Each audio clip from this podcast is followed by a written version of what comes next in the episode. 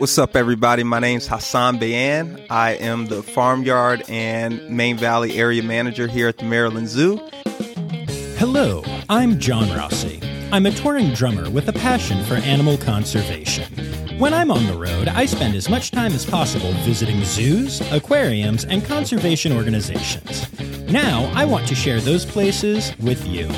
I'll be talking to keepers, vets, conservationists, anyone who can help me in my mission of connecting my people to animals through their people. Join me on my Rossifari. Hello, hello, hello, and welcome back to the Rossifari podcast. All right, y'all. So we are now well into the beginning of season four, and uh, we started off with a couple of really big names and some really interesting and different episodes.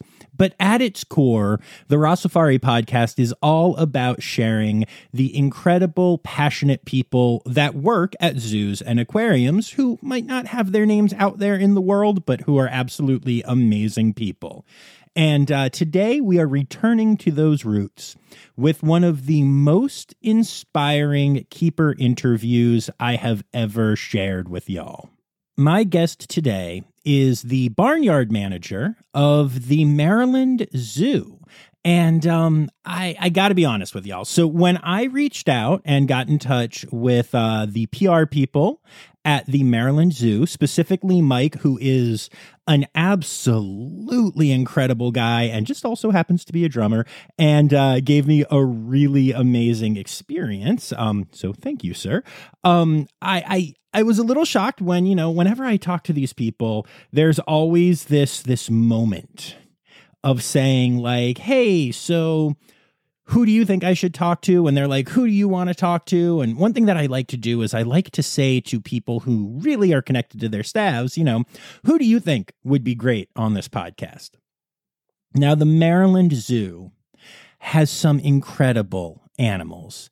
They have an absolutely wonderful elephant section. They have a state of the art penguin area that also features pelicans. I I I mean they had oh my goodness gorillas right I mean there was the whole thing early in the pandemic with Maisie which you are going to hear a little bit more about here um you know there's there were just all these different things that I thought I was going to get told hey you could talk to somebody here and instead Mike was like I've got the perfect person for you and then mentioned the barnyard. And look, I love goats. Goats are great. We talk a lot about goats in this episode. But I was really taken aback for a second. But then I thought to myself, well, if this dude is the best dude to represent the Maryland Zoo on this podcast for their first time on here, he must really be something special. And he is. This is an absolutely awesome story about an alternative way to get into zookeeping and um, about what makes zoos so amazing at a very personal level. I love this episode so much, and I can't wait to share this interview with you. So, uh, real quick, before we get to that, uh, please make sure you've hit subscribe. Please make sure that you, uh, you know, are, are following along on the socials at Rossifari or at Rossifari Pod on TikTok. And um, if you have the chance to leave a rating or review, it helps other people find the podcast and hear the incredible interviews that I do, like the one you're about to hear. So, uh, without further ado, let's get to that one.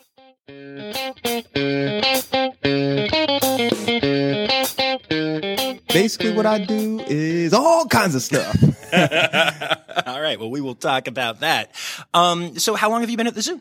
So I've been here at the zoo for uh, almost a year now, but I've been working professionally with animals for about 10 and every day is a good day at the zoo.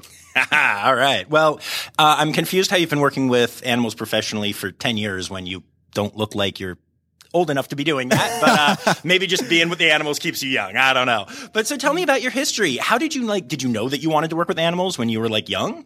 Absolutely. So one thing about me, uh, my grandma used to tell this really hilarious story about how I was knee high to a grasshopper and I came in a room and I basically said, Hey, mama, did you know that bats and dolphins can see what they're hearing using echolocation? Now, obviously, this was just something that I parroted from a TV show I was watching.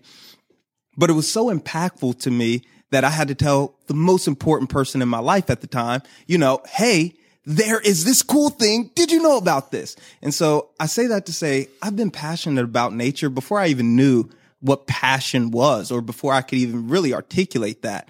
But for me, it wasn't until I was able to get an education position, uh, working at a safari park in Jersey that I really was able to find out like, Hey, this is for me in every way, shape, and form.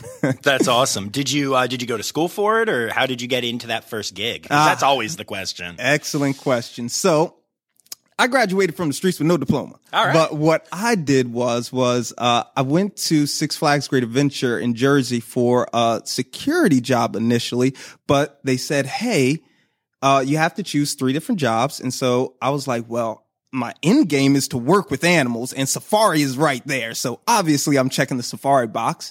They brought me back for an interview that same day. And within about five minutes of my interview, they said, yeah, we're definitely going to hire you. Nice. Uh, they, even though I was grossly underqualified, what they did like was I was very outgoing mm-hmm. and that is something that I've always just been.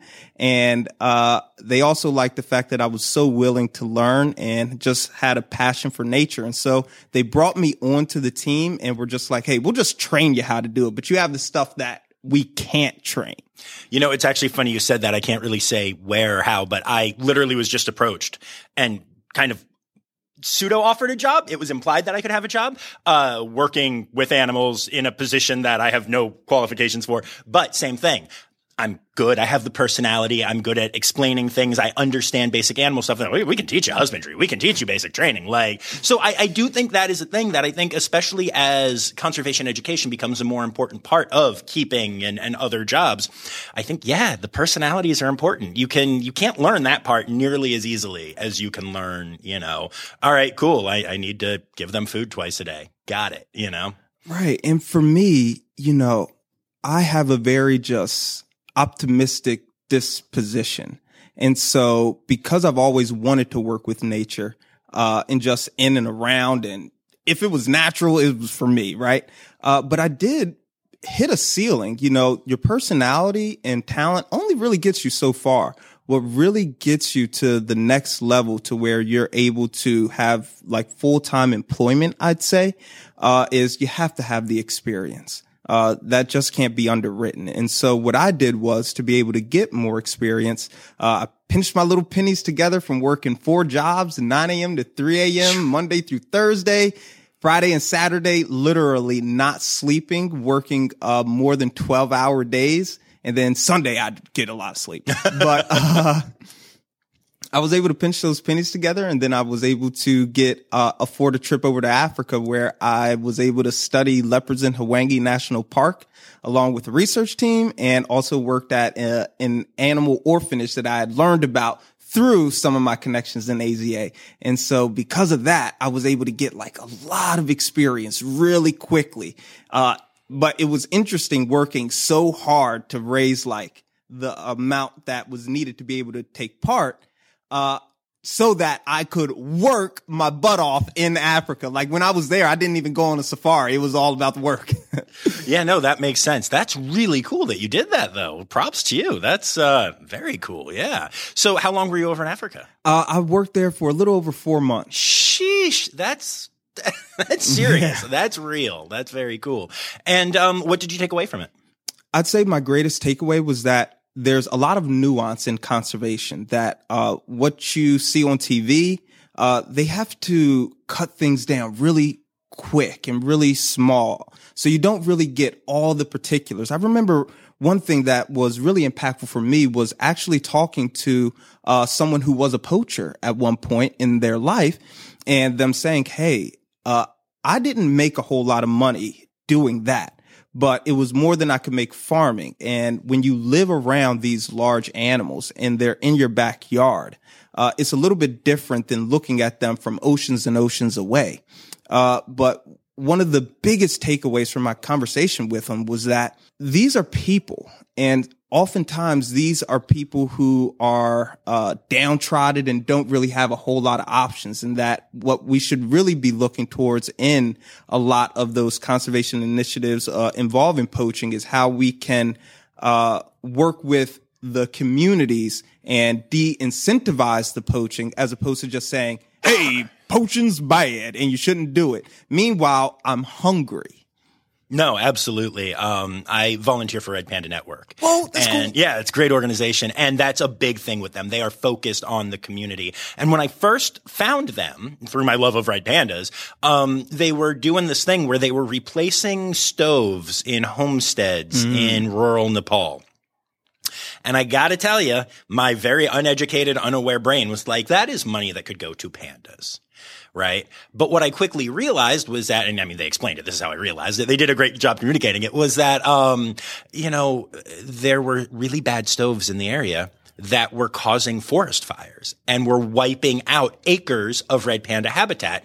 And by giving these people new stoves, they were preventing that. They were also saying, you know, hey, here are these stoves from Red Panda Network. Did you know that the red pandas that you see mm-hmm, around here mm-hmm. are really important? Here's how it ties into ecotourism. Here's how it ties and making it about them. And suddenly I thought it was a beautiful thing. When at first I was literally like, we're buying stoves for people. That, that's conservation. Okay. You know, so I totally get what you're saying. And I do think that is often not communicated well. I think it's really cool. Not only that you're sharing that, but that you, you got to experience it firsthand and hear about it. That's It was pretty incredible. yeah, yeah. There's, uh, I guess there's no conservation when you're hungry. really. Yeah. I mean, You know, you know, it all goes back to those hierarchy of needs. Man. And then from Africa, I came back because I've worked at a lot of different places. And one thing that I tell people about zookeeping is like, you better lace up your boots and be ready to travel because, you know, you have to go where the wild animals are. And so from Africa, I came back to the States and, uh, my grandmother, her health was actually failing. And so what I did was I moved in with her and I'm from Philly. And so I worked at my home zoo, which was so incredible, the Philly Zoo. Nice. Which I have nothing but amazing things to say about. They're a partner of uh, AZA as well, so they're really closely connected to the Maryland Zoo. So sometimes I get to talk to them on a professional basis again, which is cool. Uh, and I worked in education at the Philly Zoo. And then from the Philly Zoo, I interned at White Oak Conservation in Florida. Uh, and that was around the pandemic, once the pandemic started. And in between going from Philly over to White Oak, I wasn't sure if I wanted to also work with marine mammals at the time or just in marine animals at all. Uh, and so I pinched my pennies together again when I was working at the Philly Zoo and I, uh, got on a research boat uh, on the Great Barrier Reef. And so I was able to like right after that huge bleaching event in 2019, I was able to go over to the Great Barrier Reef and basically just lived on the reef for a month. Like we would go back to port every few days and then come back out, but it was diving three times a day to survey the reef. That's amazing. Yeah, that was absolutely incredible. And it was so cool to see that, uh, the Passions of Paradise crew, uh, even after I left and once the pandemic did hit, they were doing a lot of coral planting and they were like taking plastic off of the reef, which was, you know, some of those things are just really close and near and dear to my heart because once again, you know, I live, the reason why I feel like I'm on earth is for the preservation and proliferation of the natural world. And I want to share that love of nature with people and to actively save these places. And so to actually be able to go to these places that I've seen on TV and dreamed about since I was a kid and actually clean them and actually work to help preserve them was like the actualization of like years and years of just dreams. That's yeah, that's absolutely incredible. That's very cool. Um, and so yeah, I mean, obviously, uh, I've done some episodes about coral stuff and and coral gene banking and all that stuff. Wildly important. But just like I asked you with Africa, what did you take away from your time in Australia? once again, that conservation needs nuance. And so one of the biggest things that they struggled with was the idea that the Great Barrier Reef was dead. And they were like, they hated when people say that. Because when you say that, what happens is people believe it. And then they think, well, if it's dead, we should go in there and take as much as we can from it while it's still here. We should extract as many different toys and trinkets from it. We should fish it until there's no more fish left because it's going away anyway. And so what it does is it stops people from caring about it. Uh, the Great Barrier Reef is about the same size as Germany. It's massive. Whoa, okay. Absolutely massive. And so when you have something that's that huge, it has a level of resiliency to it. And so climate change, the way I talk about it is like, it's like a gun that has fired at the reef three or four times now. But the cool weather that comes after the summertime, it allows the reef to naturally heal itself. And so we should be working on conserving the reef and we should be working on these programs to limit climate change, but we shouldn't be talking about these things as if they're final and as if they've already happened. Maybe that's the optimism in me, but I don't feel like anything is final until it already is. Right. No, that makes sense. And honestly, I mean, if you don't have optimism when you're fighting climate change and when you're seeing what happens in this world, you are screwed. Like, yeah, absolutely. Hands down. absolutely. I'm glad that you have that because absolutely. I, that is interesting though. Um, I, I, think the nuance of communication is very important and uh, something I've had to learn to be careful with doing a podcast. You know, mm. I, I used to be much more, uh, well, much less careful and would, would do some broad generalizations like, ah, the Great Barrier Reef is dying, you know, without thinking, because that, that sounds like an important message to me. Mm-hmm. If I hear that the Great Barrier Reef is dying, what it inspires in me is to do things to help. Right. But like you said, there are other people who will be like, oh, cool let's move on. Like, exactly. all right. And that's really, that's important to understand. Um, yeah, I appreciate that. Very cool. So, and then that brought you to, um, uh, so after Maryland, that, right? yep. Or, so I yeah. went to White Oak and then from White Oak, I came up to Maryland, uh, because my brother actually lived here. And so I was, you know, this is in the pandemic. And so a lot of places weren't hiring. Mm-hmm. And so I had some connections over here. And one thing that I will tell people is that this field is small. It's very small. Everybody knows everybody. Uh, so because of that, I was able to leverage some of my connections to be able to get a relief keeper position here at the Maryland Zoo, which absolutely changed my life. Nice. How so? So before I got here, I heard a lot of the stories that people tell about chimps, especially are that they're these mean animals, hyper aggressive. Or if you listen to a Joe Rogan, it's like they kill lions. And that's basically the end of the conversation, right? Like they talk about them as if they're these incredibly aggressive animals all the time. And while some of those stories do have some basis in truth, what a lot of people sort of obfuscate or don't really dive deeper into are some of these really complex complex, uh, some of the more complexities of, you know, just the troop dynamics and all the different emotions that they have. And so when I first came here, I was like, man, I never want to work with primates. But primate manager Pam, she, uh, basically told me was like, Hey, I know you've heard the stories. Just give it a try. And I was like, well, if a manager tells you to give something to try, you give it a try. And during that time, I learned so much about not just working with animals, but also a lot about myself and what I'm willing to do in certain situations. Uh, once again, this is in, at the height of the pandemic. So everybody's masked up and, uh, there's a lot of, you know, fear around because these animals, whether we like it or not, they feel like coworkers sometimes. Like they feel like part of your family a lot of the times.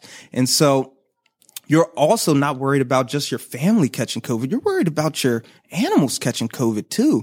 And so during that time, everybody was, you know, just really worried and there was just a lot of anxiety. And, uh, it was really cool when I got there because I'm like this bundle of energy and I'm super optimistic and I'm just happy to be there.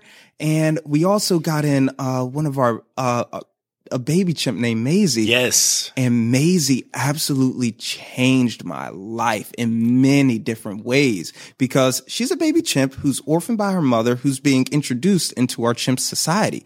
And so she requires 24 7, 365, doesn't care if it's a holiday, birthday, snow day, whatever. Somebody needs to be here with me and I need some bottles.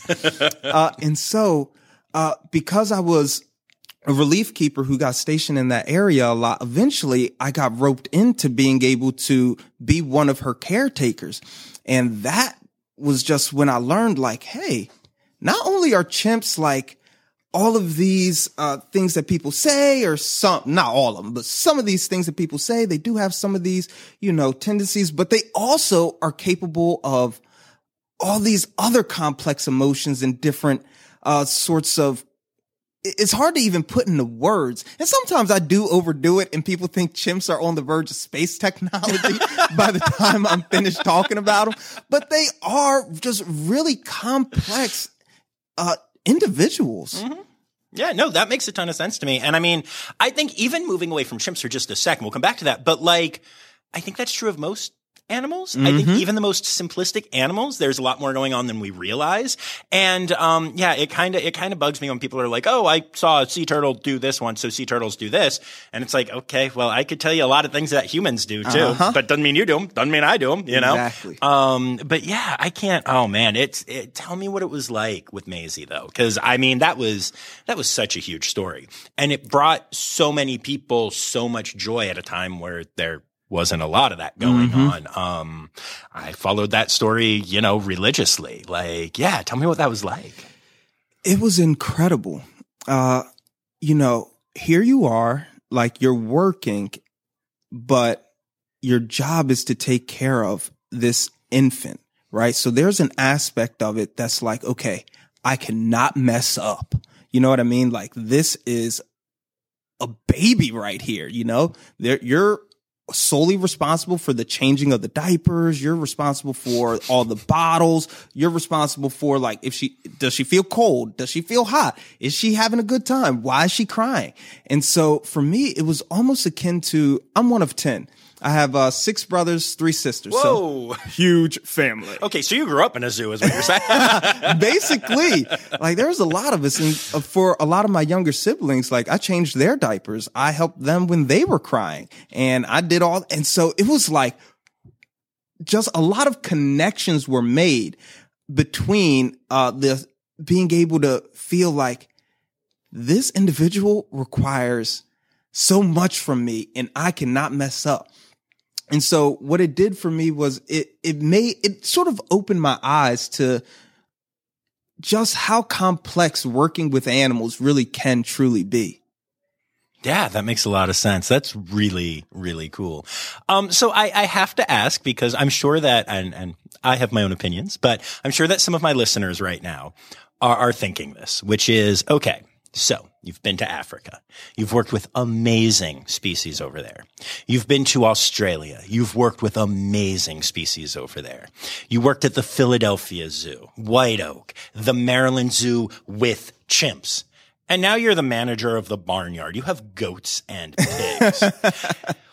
How does that feel? And and are you still finding like joy and a way to connect with them? Oh, absolutely.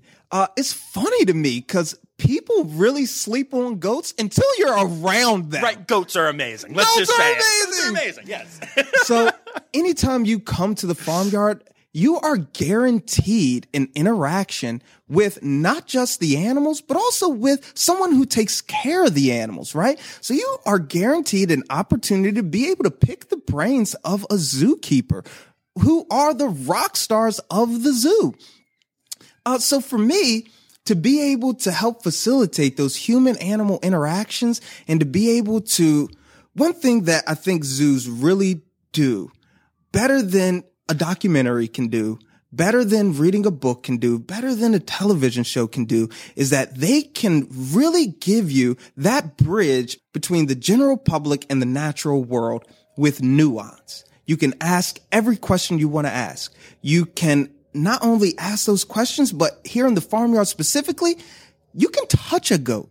You can see what another living, breathing animal talk uh, talks. You can know exactly what they, oh, they feel they like. Talk. They, they talk they, in their own way. they do talk in their own way. You might hear some a little later on. But you can see exactly what they feel like. You can watch them roam around. You can ask whatever you'd like to do. And if it's somebody like me with you too, not only do you get to talk to them, you get to hear a lot from them because I can't stop myself from talking about them.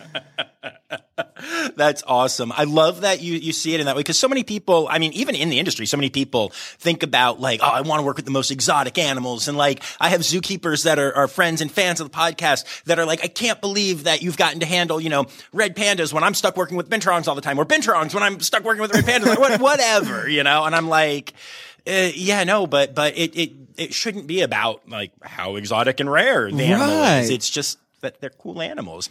Um, and I have to tell you, so I was here uh, for Zoo Day with my wife, Zoe. And um, th- there's a video. If, if, any of you listening haven't seen it uh, on my TikTok, um, there's a video of of Zoe just sitting and being loved on by goats, and it's it's very adorable. Um, but um, beyond that, uh, the the the staff in the goat yard was incredible. Uh, they, I guess somebody there had heard about the podcast mm. and, um, we started talking about it and they really seemed to feel almost, I'm going to call it a need to lift me up and, and thank me and tell me like how, how much they appreciate what I'm doing, sharing y'all's stories and everything.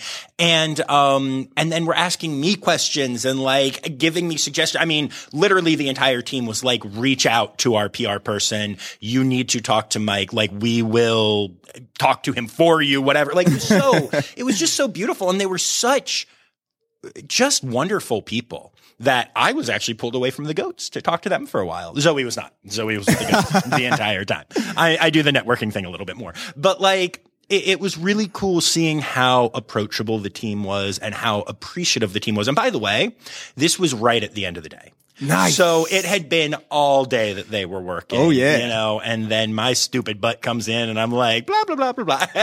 and they were still 10 out of 10, great level of energy, great just passion, introduced us to all the goats, were telling us about their personalities, you know, all that kind of stuff. And, and that was very meaningful to me. It was a very amazing ending to not just an amazing day, but honestly an amazing conference. Well, thank you, know? you so much for sharing that. I have to credit, see, you're, you're giving too many accolades to me because, uh, I actually stole my technique for interpretation from one of my bosses. Her name is Jess Perantanu. She works over at the Odyssey Aquarium. So in between me over here, uh, as a relief keeper, I actually worked at the Odyssey Aquarium as the education supervisor. And she is one of the greatest bosses I've ever had. She was one of the people who I credit with my ability to go out there and before I engage with the public to take that breath, put on a smile and then walk out and say every day is a good day you know? And uh, so she is a huge huge huge reason as to why uh, i feel as though we can all really dig deep and really make those meaningful connections. You know one thing that she always told to me is that and one thing that I've always sort of felt was that everybody who comes to the zoo may not be able to afford to come to the zoo again, right? You might be engaging with a family who saved up their entire year, and this is the one family trip that they get to go on you might be engaging with someone who just got out of the hospital and they're just looking for a break and a relief from what they've gone through. You could be talking to somebody who just lost an important family member to them and they're coming to their safe place, the zoo. And so for us, what I tried to always do and what she always taught me to do was to treat everybody as if they are the CEO. Treat everybody as if they mean something because they do. We all do. And if you really care about conservation, you have to be able to connect these uh, really important initiatives to the general public. And outside of even that, a step further is there are a lot of people who don't want to see zoos exist anymore. And so if we are to combat or to work with these people to sort of come to a different sort of compromising conclusion, uh, we have to be able to uh, articulate ourselves and our initiatives in a way that's fun, engaging, and is involves the people. And you can't do that if when somebody comes in and they're like, ah, well, it's a goat, does goat stuff. It eats over here. It poops over there. I don't know what you want from me. Have a good day. I really, really love what you just said. All of that is so true. And it takes me back to, you know, some of my, I mean, when I was going through a major upheaval in, in my life, the Philadelphia Zoo was my refuge. Ah. I went there some weeks every day. That gives literally so much every love. day. And that's actually when I fell in love with red pandas. You know, I know you've said you, I, you know, I have episodes out. A lot of my stuff focuses on red pandas, right? A lot does. That's why I had seen red pandas before and I never connected with them. Like whatever, they were cool, they were cute, whatever.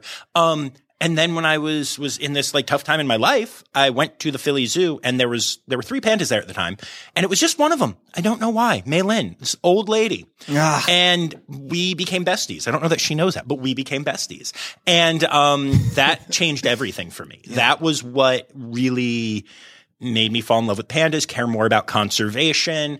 It- all of that stuff happened, you know, but, but the reason I was going was just because I just needed to go. Like I needed to be there. And, and May, Maylin was my therapist. Yeah. Maylin was my best friend. You know what I mean? Yeah, absolutely. And it's, um, it, yeah, it's really, imp- and if you would have seen me at the zoo, you would have never thought that. I'm not showing my emotions. I'm firing off wisecracks. I'm talking on the phone to my Yeah. friends. You know, I'm, I looked like the healthiest, happiest, Mm-hmm. emotionally sound person. And at the time, and I was going through good stuff and bad stuff, but just a huge upheaval. Mm-hmm. And, and that zoo, you know, that was like the thing, you know? Yeah. So it's, it's interesting to, uh, to think about that. I relate so much to that. You know, uh, I lost my father to a drunk driver in October. Oh God, I'm sorry. It was easily one of the most tumultuous times in my life. And even now I'm getting choked up even thinking about it. But I hadn't smiled since he passed until I came back to work. Hmm. When I went and I was with uh, our goats and I just sat in there petting the goats before we opened and I was just talking to the goats and I remembered uh it was Zod. He went over and he just uh, made a weird noise and then he started like swinging his horns at one of the other goats and I was like, "Zod, what's going on?" And then he walked over to me and let him let me pet him. And Zod, you know, I love Zod. He's not a bad goat. He's a good goat. But sometimes he can be one of the less diplomatic of goats. and uh, sometimes he can use his horns instead of his words, which, you know, I understand. Uh, and so for him to allow me to pet him, it it was just such a great feeling. And the manager team here was really in my corner. And so it just, especially Pam and Ryan, you know, everybody really just came together to support me in every way. And so it was just such an amazing, warm feeling to know that the zoo really had not just my back as a manager, but my back as a person. And you weren't here that long yet either. Like you were saying, you haven't been here that long to begin with. That's really beautiful. Like that's really cool to hear. It's not like you were a, I mean, you were obviously an important member of the community, but you mm-hmm. weren't like established. You weren't here for 20 years. You weren't, and they all came together for you. That's, that's awesome. Yeah. Yeah. I'm getting choked up thinking know, about right? it, man. These are my guys. This is my crew. I always say that zoo people are the best people. you Yeah, know? It's- It's, true. All right. Well, let's let's not make you cry. So let's pivot for a second. You mentioned Zod. Tell me about some of the other more personable goats. Give me names. Give me personalities. Oh, I you know. gotcha. uh, so Zod is definitely one of the goats that you will recognize immediately because he is dominating the hay feeders, right? but outside of Zod, I say another one of the more personable bull goats is probably going to be Java Bean. Uh, I love Java Bean. So one of my favorite goat facts is about how they discovered coffee. I am a registered coffeeholic. So am I, and I do not know this story. So you need to tell me this. Oh, I'm here now. for it. so in Ethiopia, coffee grows wild. So the way the story goes uh, is that a herder he was walking his goats around, and goats, you know, they don't eat everything, but they'll taste just about everything. and so he saw that they tasted this strange red cherry, and after they did so, they would start pooping everywhere, and then they start bouncing off the wall. So he was like, "Man, let me give this strange red cherry a try." so he gave it a try, and lo and behold, he got the energetic boost of coffee. And in Ethiopia to this day, uh, traditionally, they actually drink their coffee with salt, milk, and butter. Uh, tried it. Not personally my thing, but it's like one of those things that I understand why other people like it. Sure. It's like really dark salted chocolate. That's what it sort of reminded me of. Okay. All right. Yeah, so Java Bean is definitely one of my favorite goats.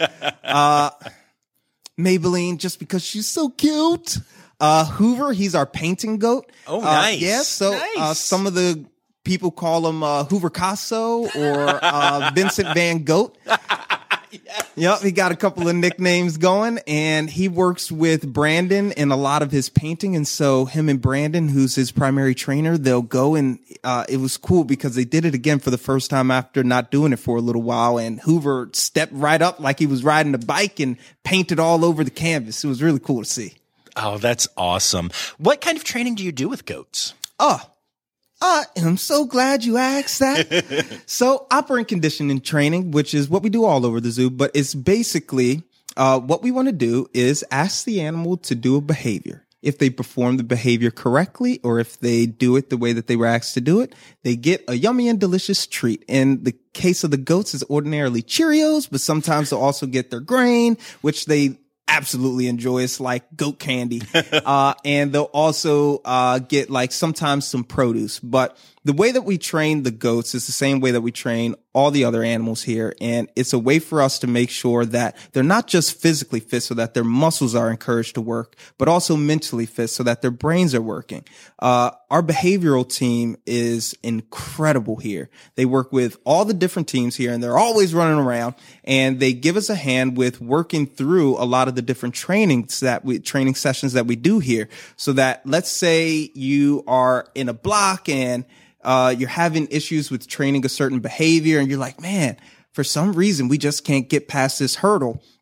It's good to have a second set of eyes come in and who are amazingly intelligent people. Like these guys blow my mind every time they talk. uh, and they give you a second set of eyes to be able to work through some of those training sessions so that you can make sure that nobody's getting frustrated. That's very cool. That's uh, that's a lot of fun. Um, I love the idea of a goat painting. That's so good. I have a whole wall of. It's like I was saying. It's all exotic stuff. You know, it's really cool birds that painted, and uh, even a sea turtle uh, flipper Nice. thing, and all kinds of cool stuff. Oh, we're gonna But have to hook I you up. I think I need a goat painting. That just Oh, we'll sounds do awesome. very cool. Very cool. So, um, what else do you have in the barnyard? Uh, so all throughout the farm, we have a bunch of different really cool animals. So we have our miniature donkeys, we have our Cotswold sheep, our alpaca, and they just got sheared. So I got to get some of those videos out to you. yes. Uh, cause it's always so cool to see them get sheared.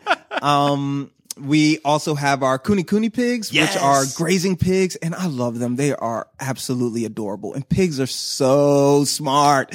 They're able to solve complex problems at the level that's better than most dogs can. Uh, pigs get a bad rap, probably because they roll around in mud. But I think that that's endearing. Yeah. Uh, and the last animal we have are the longhorn cattle who you actually can only see from the train. So if you ever take the train ride, uh, the first animal that you'll actually see are those longhorn cattle who are kit, cat, and ox. Tongue twister. Yeah, so um, that's cool. That's good to know too, because I don't tend to ride zoo trains because like a lot of zoos just Mm-hmm. have them for kids. But then sometimes they're a whole other exhibit. So Yeah. like the fact that I've never seen those animals now makes me want to ride the train. oh, please do. You know? Yeah, that's very cool. Uh, there are some places like uh, Brevard Zoo in Florida. Um, you literally get an entire different experience if you do the train. Um, including write like, yeah, right. Including like free roaming zebra and stuff. Like it's really cool. It's really cool. Yeah. Um, Awesome. So, uh, what's the goal? What's what's next? I mean, I'm sure Uh. you're enjoying being here, but you know, what, in the farmyard specifically. But what what's next for you? I'd say my dream, my goal, my passion has always been to be able to articulate complex conservation initiatives to the general public. So here at the Maryland Zoo, I'm being given a lot of different options to be able to exercise not just uh, my ability to manage my different teams, but also to be able to engage with the general public in a more public forum. Like not just giving keeper chats or doing like some of the bigger events, but also I get to do some of the like really huge events like Brew at the Zoo. I also get to get in front of a television camera all the time. So for me, what I see sort of as the next step here at the zoo is to sort of work on being able to do just more of the same, if I'll be honest. Uh, That's great. load my plate up. I love that. No, I love that. That's cool. When you find something, you know, that you, you love doing, yeah, keep doing it. That's very cool. Um, and, uh, so, you know, I'm curious about something. You're a manager. True, true. And, and all you talked about this whole podcast so far, and I mean, admittedly, that is the focus of the podcast, but is animal and nature and nature and animal and animal and nature, right? No doubt, no so doubt. then you become a manager. What did you do to build your management skills? And was there like a learning curve or did you find it was something that you fell into naturally? Because leadership is definitely a skill. steep learning curve. Shout out to Jess again. uh, I went over to over at the OdySea Aquarium. I kind of was like, I'm going to fake it until I make it. uh, and I was able to hone a lot of those skills from working day in and day out with Jess. But I th- say I have a natural inclination towards management just because, you know, being a part of such a large family. Uh, for whatever reason, I don't know if it's a middle child thing, but I've always sort of been in sort of leadership roles, like for my family. Like with big holidays, I'm like, okay, you do this, you do this, you do this, and I'll make sure everybody gets everything done. And so when we come together, uh, we don't have to worry about like, where's the food coming from because somebody's been assigned or, uh, where are the presents or the gifts coming from? Like somebody's been assigned. And so in being able to come to the back to the zoo, uh, and being able to manage the team that I had previously worked on, I had a lot of these different ideas. But the first thing that I wanted to do was to get to know the staff.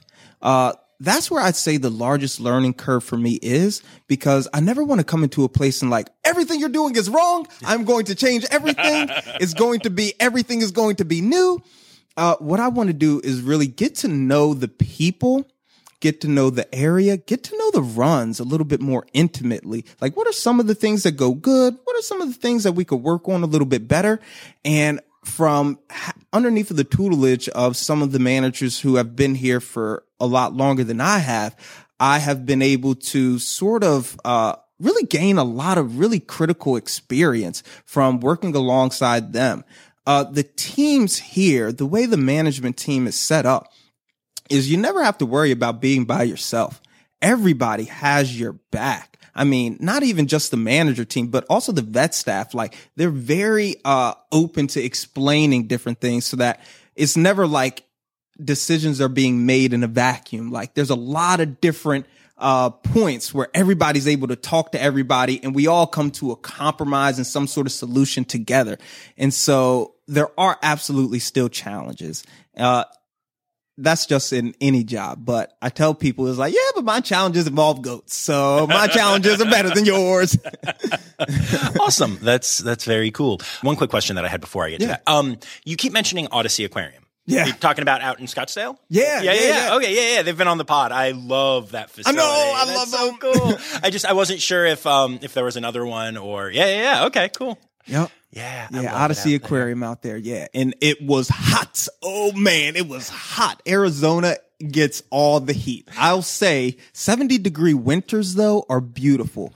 But OdySea Aquarium is just another one of those places that really changed my life, you know, from being, it was my first management job and I got to learn what it's like to be on salary and to, you know, one thing that Jess always stressed to me that I was never good at and I'm still not good at is work life balance. But when you love your job, you know, sometimes it's hard to step away, especially if you know, like, oh, we have a really big thing that's going on today. And so you always want to step in and then to be able to come to the Maryland Zoo and to take those skills that she was able to teach me and to also take those principles that she was able to teach me. And to, I love fish and I love underwater stuff, but land animals are where I'm at, especially hoofstock. Oof. That's where, that's where I live. Uh, but to be able to take those principles and to apply them here has really given me a lot of, you know, joy and just outright happiness. That's really cool. I love that. I love that it was at OdySea because it's such a great place. Yeah. That's, that's wonderful. Um, it's, it's, it's interesting. You talk about work life balance because I struggle with that. And um, passionate what, people normally do. Yeah, exactly. And actually, what finally made me start to figure out the balance a little bit more was finding ways to be passionate about other things. Cause grow, growing up, all I cared about was drumming. Like my mm-hmm. whole life, all I cared about was that and then making it my career and sustaining that career and all that stuff. And it wasn't until I really got into all of the animal stuff and also got some people in my life who I was passionate about in a way that I'd never been before that I suddenly was like, oh, wait, I'm sometimes like almost allowing like toxic situations with like my art and my drumming and stuff to to persist and I'm I'm I'm I'm killing myself for this but really I need to be giving over here now and over here now um but I never I never figured out how to do it other than uh, by finding other passions. So I'm, I, it's still a thing that I struggle with. I just luckily have found some other passions. So I have a little more balance. Oh, now. Oh, you're lucky. I'm a one trick pony, you know? Uh, you want to know anything about cars or music? I'm no good. But if you want to know how long elephants are pregnant for, I'm your guy. 22 months. I was going to say, I know you're going to drop it. That's awesome.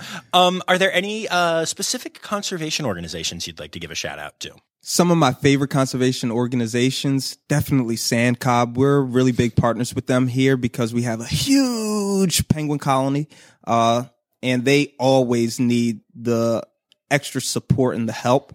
Uh, GB AAZK, they are our local chapter of the AAZK community. Shout out to them. Uh, AMZAP, they are one of my favorite groups. Shout out to Craig and Craig is so Carolina. yeah, those are, that's my Ah, family down Nice, in DC. Nice. Yep. I love Uh, Craig so much. Yeah, that's my guy. That's my guy for real. We've tried to get him on the podcast so many times, and nobody can figure out who to talk to at the Smithsonian. It's not even that they won't let us; it's that even Craig doesn't know who, Who to, talk, talk to. to. So we've talked maybe about doing it as an AMZAP episode because I did one of those when the organization first started. with Yeah. A couple other people. Oh, I saw it. Oh, okay, okay, okay. But yeah, but and and because I, I want him on so badly, and he lets me hang out with Ben Binturongs there whenever I visit, like uh, Hank and Lola. I love him. I love that place, and we have talked to so many people in the PR team. and They're all like, we don't really know who would sign off on this specific, like Yeah. a zoo podcast is very much its own See, thing. it's so new. I know, yeah. and I'm like, I just someone let me talk to Craig. yeah, Craig is really cool. Uh, where else? Uh, Cheetah Conservation Fund. That's always a big one. Yes. Um, Giraffe Conservation Fund. They're another big one. But really, I say any, the best thing that you can do is to come to the Maryland Zoo yourself. I mean, come here and just take a breath, take a look around, go and see the goats, see the animals, talk to the staff members.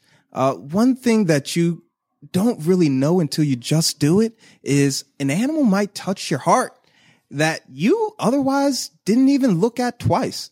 Yeah, absolutely. And you know, for people who are listening who aren't in the the Maryland area, and especially for people who are out in the West and and Midwest and stuff where states are big, like really, really big. um, it's worth mentioning that the Maryland Zoo is a great place to actually make a journey to, to you can make a vacation and you can hit within like you know rent a car and within like two hours of driving you can hit the maryland zoo. Mm-hmm. The national aquarium is here in baltimore. Mm-hmm. Brandywine zoo is about an hour away mm-hmm. in in delaware. Uh, the philly zoo is about two hours away from here. Adventure aquarium in camden is two hours away from here. Oh. Elmwood park zoo you're maybe talking two hours and 20 minutes now. These are all accredited facilities. You can hit seven just off the top of my head and then going in the opposite direction because i'm just going east but you know then we're, we're close to the national zoo as well. And like there are a solid eight facilities. You can make an entire vacation out of just coming to this area Yep. and hitting up all those facilities um, which is not something that you can do when you're in some of the larger states. I'm totally not biased, but Maryland should be your first stop. first and last. Come twice. That's right.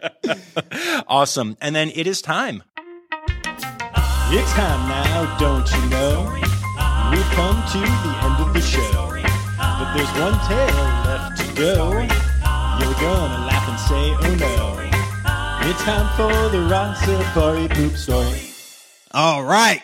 So, uh, I'd say we were talking about this a little bit earlier. So I rank my poop stories. Poop story. So, uh, I'd say my first one would be dealing with elephant poop just because it's so massive. Uh, I was filming something, uh, back when I worked at my first job and it was actually about elephant poop. And so I didn't know I was supposed to wear gloves. so I actually picked up an entire elephant dookie cracked it open and talked about how elephants only process about 50% of what they eat. And everybody is just looking at me horrified. And I'm like, did I tell the wrong fact? You know, I'm new, wet behind the ears, didn't know what was going on. So yeah, I think that video still exists on the interwebs somewhere. So you could probably find that. But, uh, yeah, I, I picked up a piece of elephant poop all without gloves. My gosh Yep. My mom will probably hate the fact that I have mentioned that fact. That's amazing. Holy cow. Okay, cool. Well, uh, that's great. Um, I don't know why I hear these like every episode, but that one hit me hard. That's really, really funny. Yeah. I, I think especially just because you're so knowledgeable and it just never crossed your mind to, yeah, okay. Yeah, I just went. I just wanted to go for the gold. You know, I was like, man, the gloves will make the shot look bad. I don't know. I was young. Awesome. Well, thank you for taking the time to do this. I really appreciate it. Thank you. And thank you for everything that you do. This podcast is truly important. You are giving zookeepers a huge voice, and I really don't think that can be overlooked. Thank you. I appreciate that.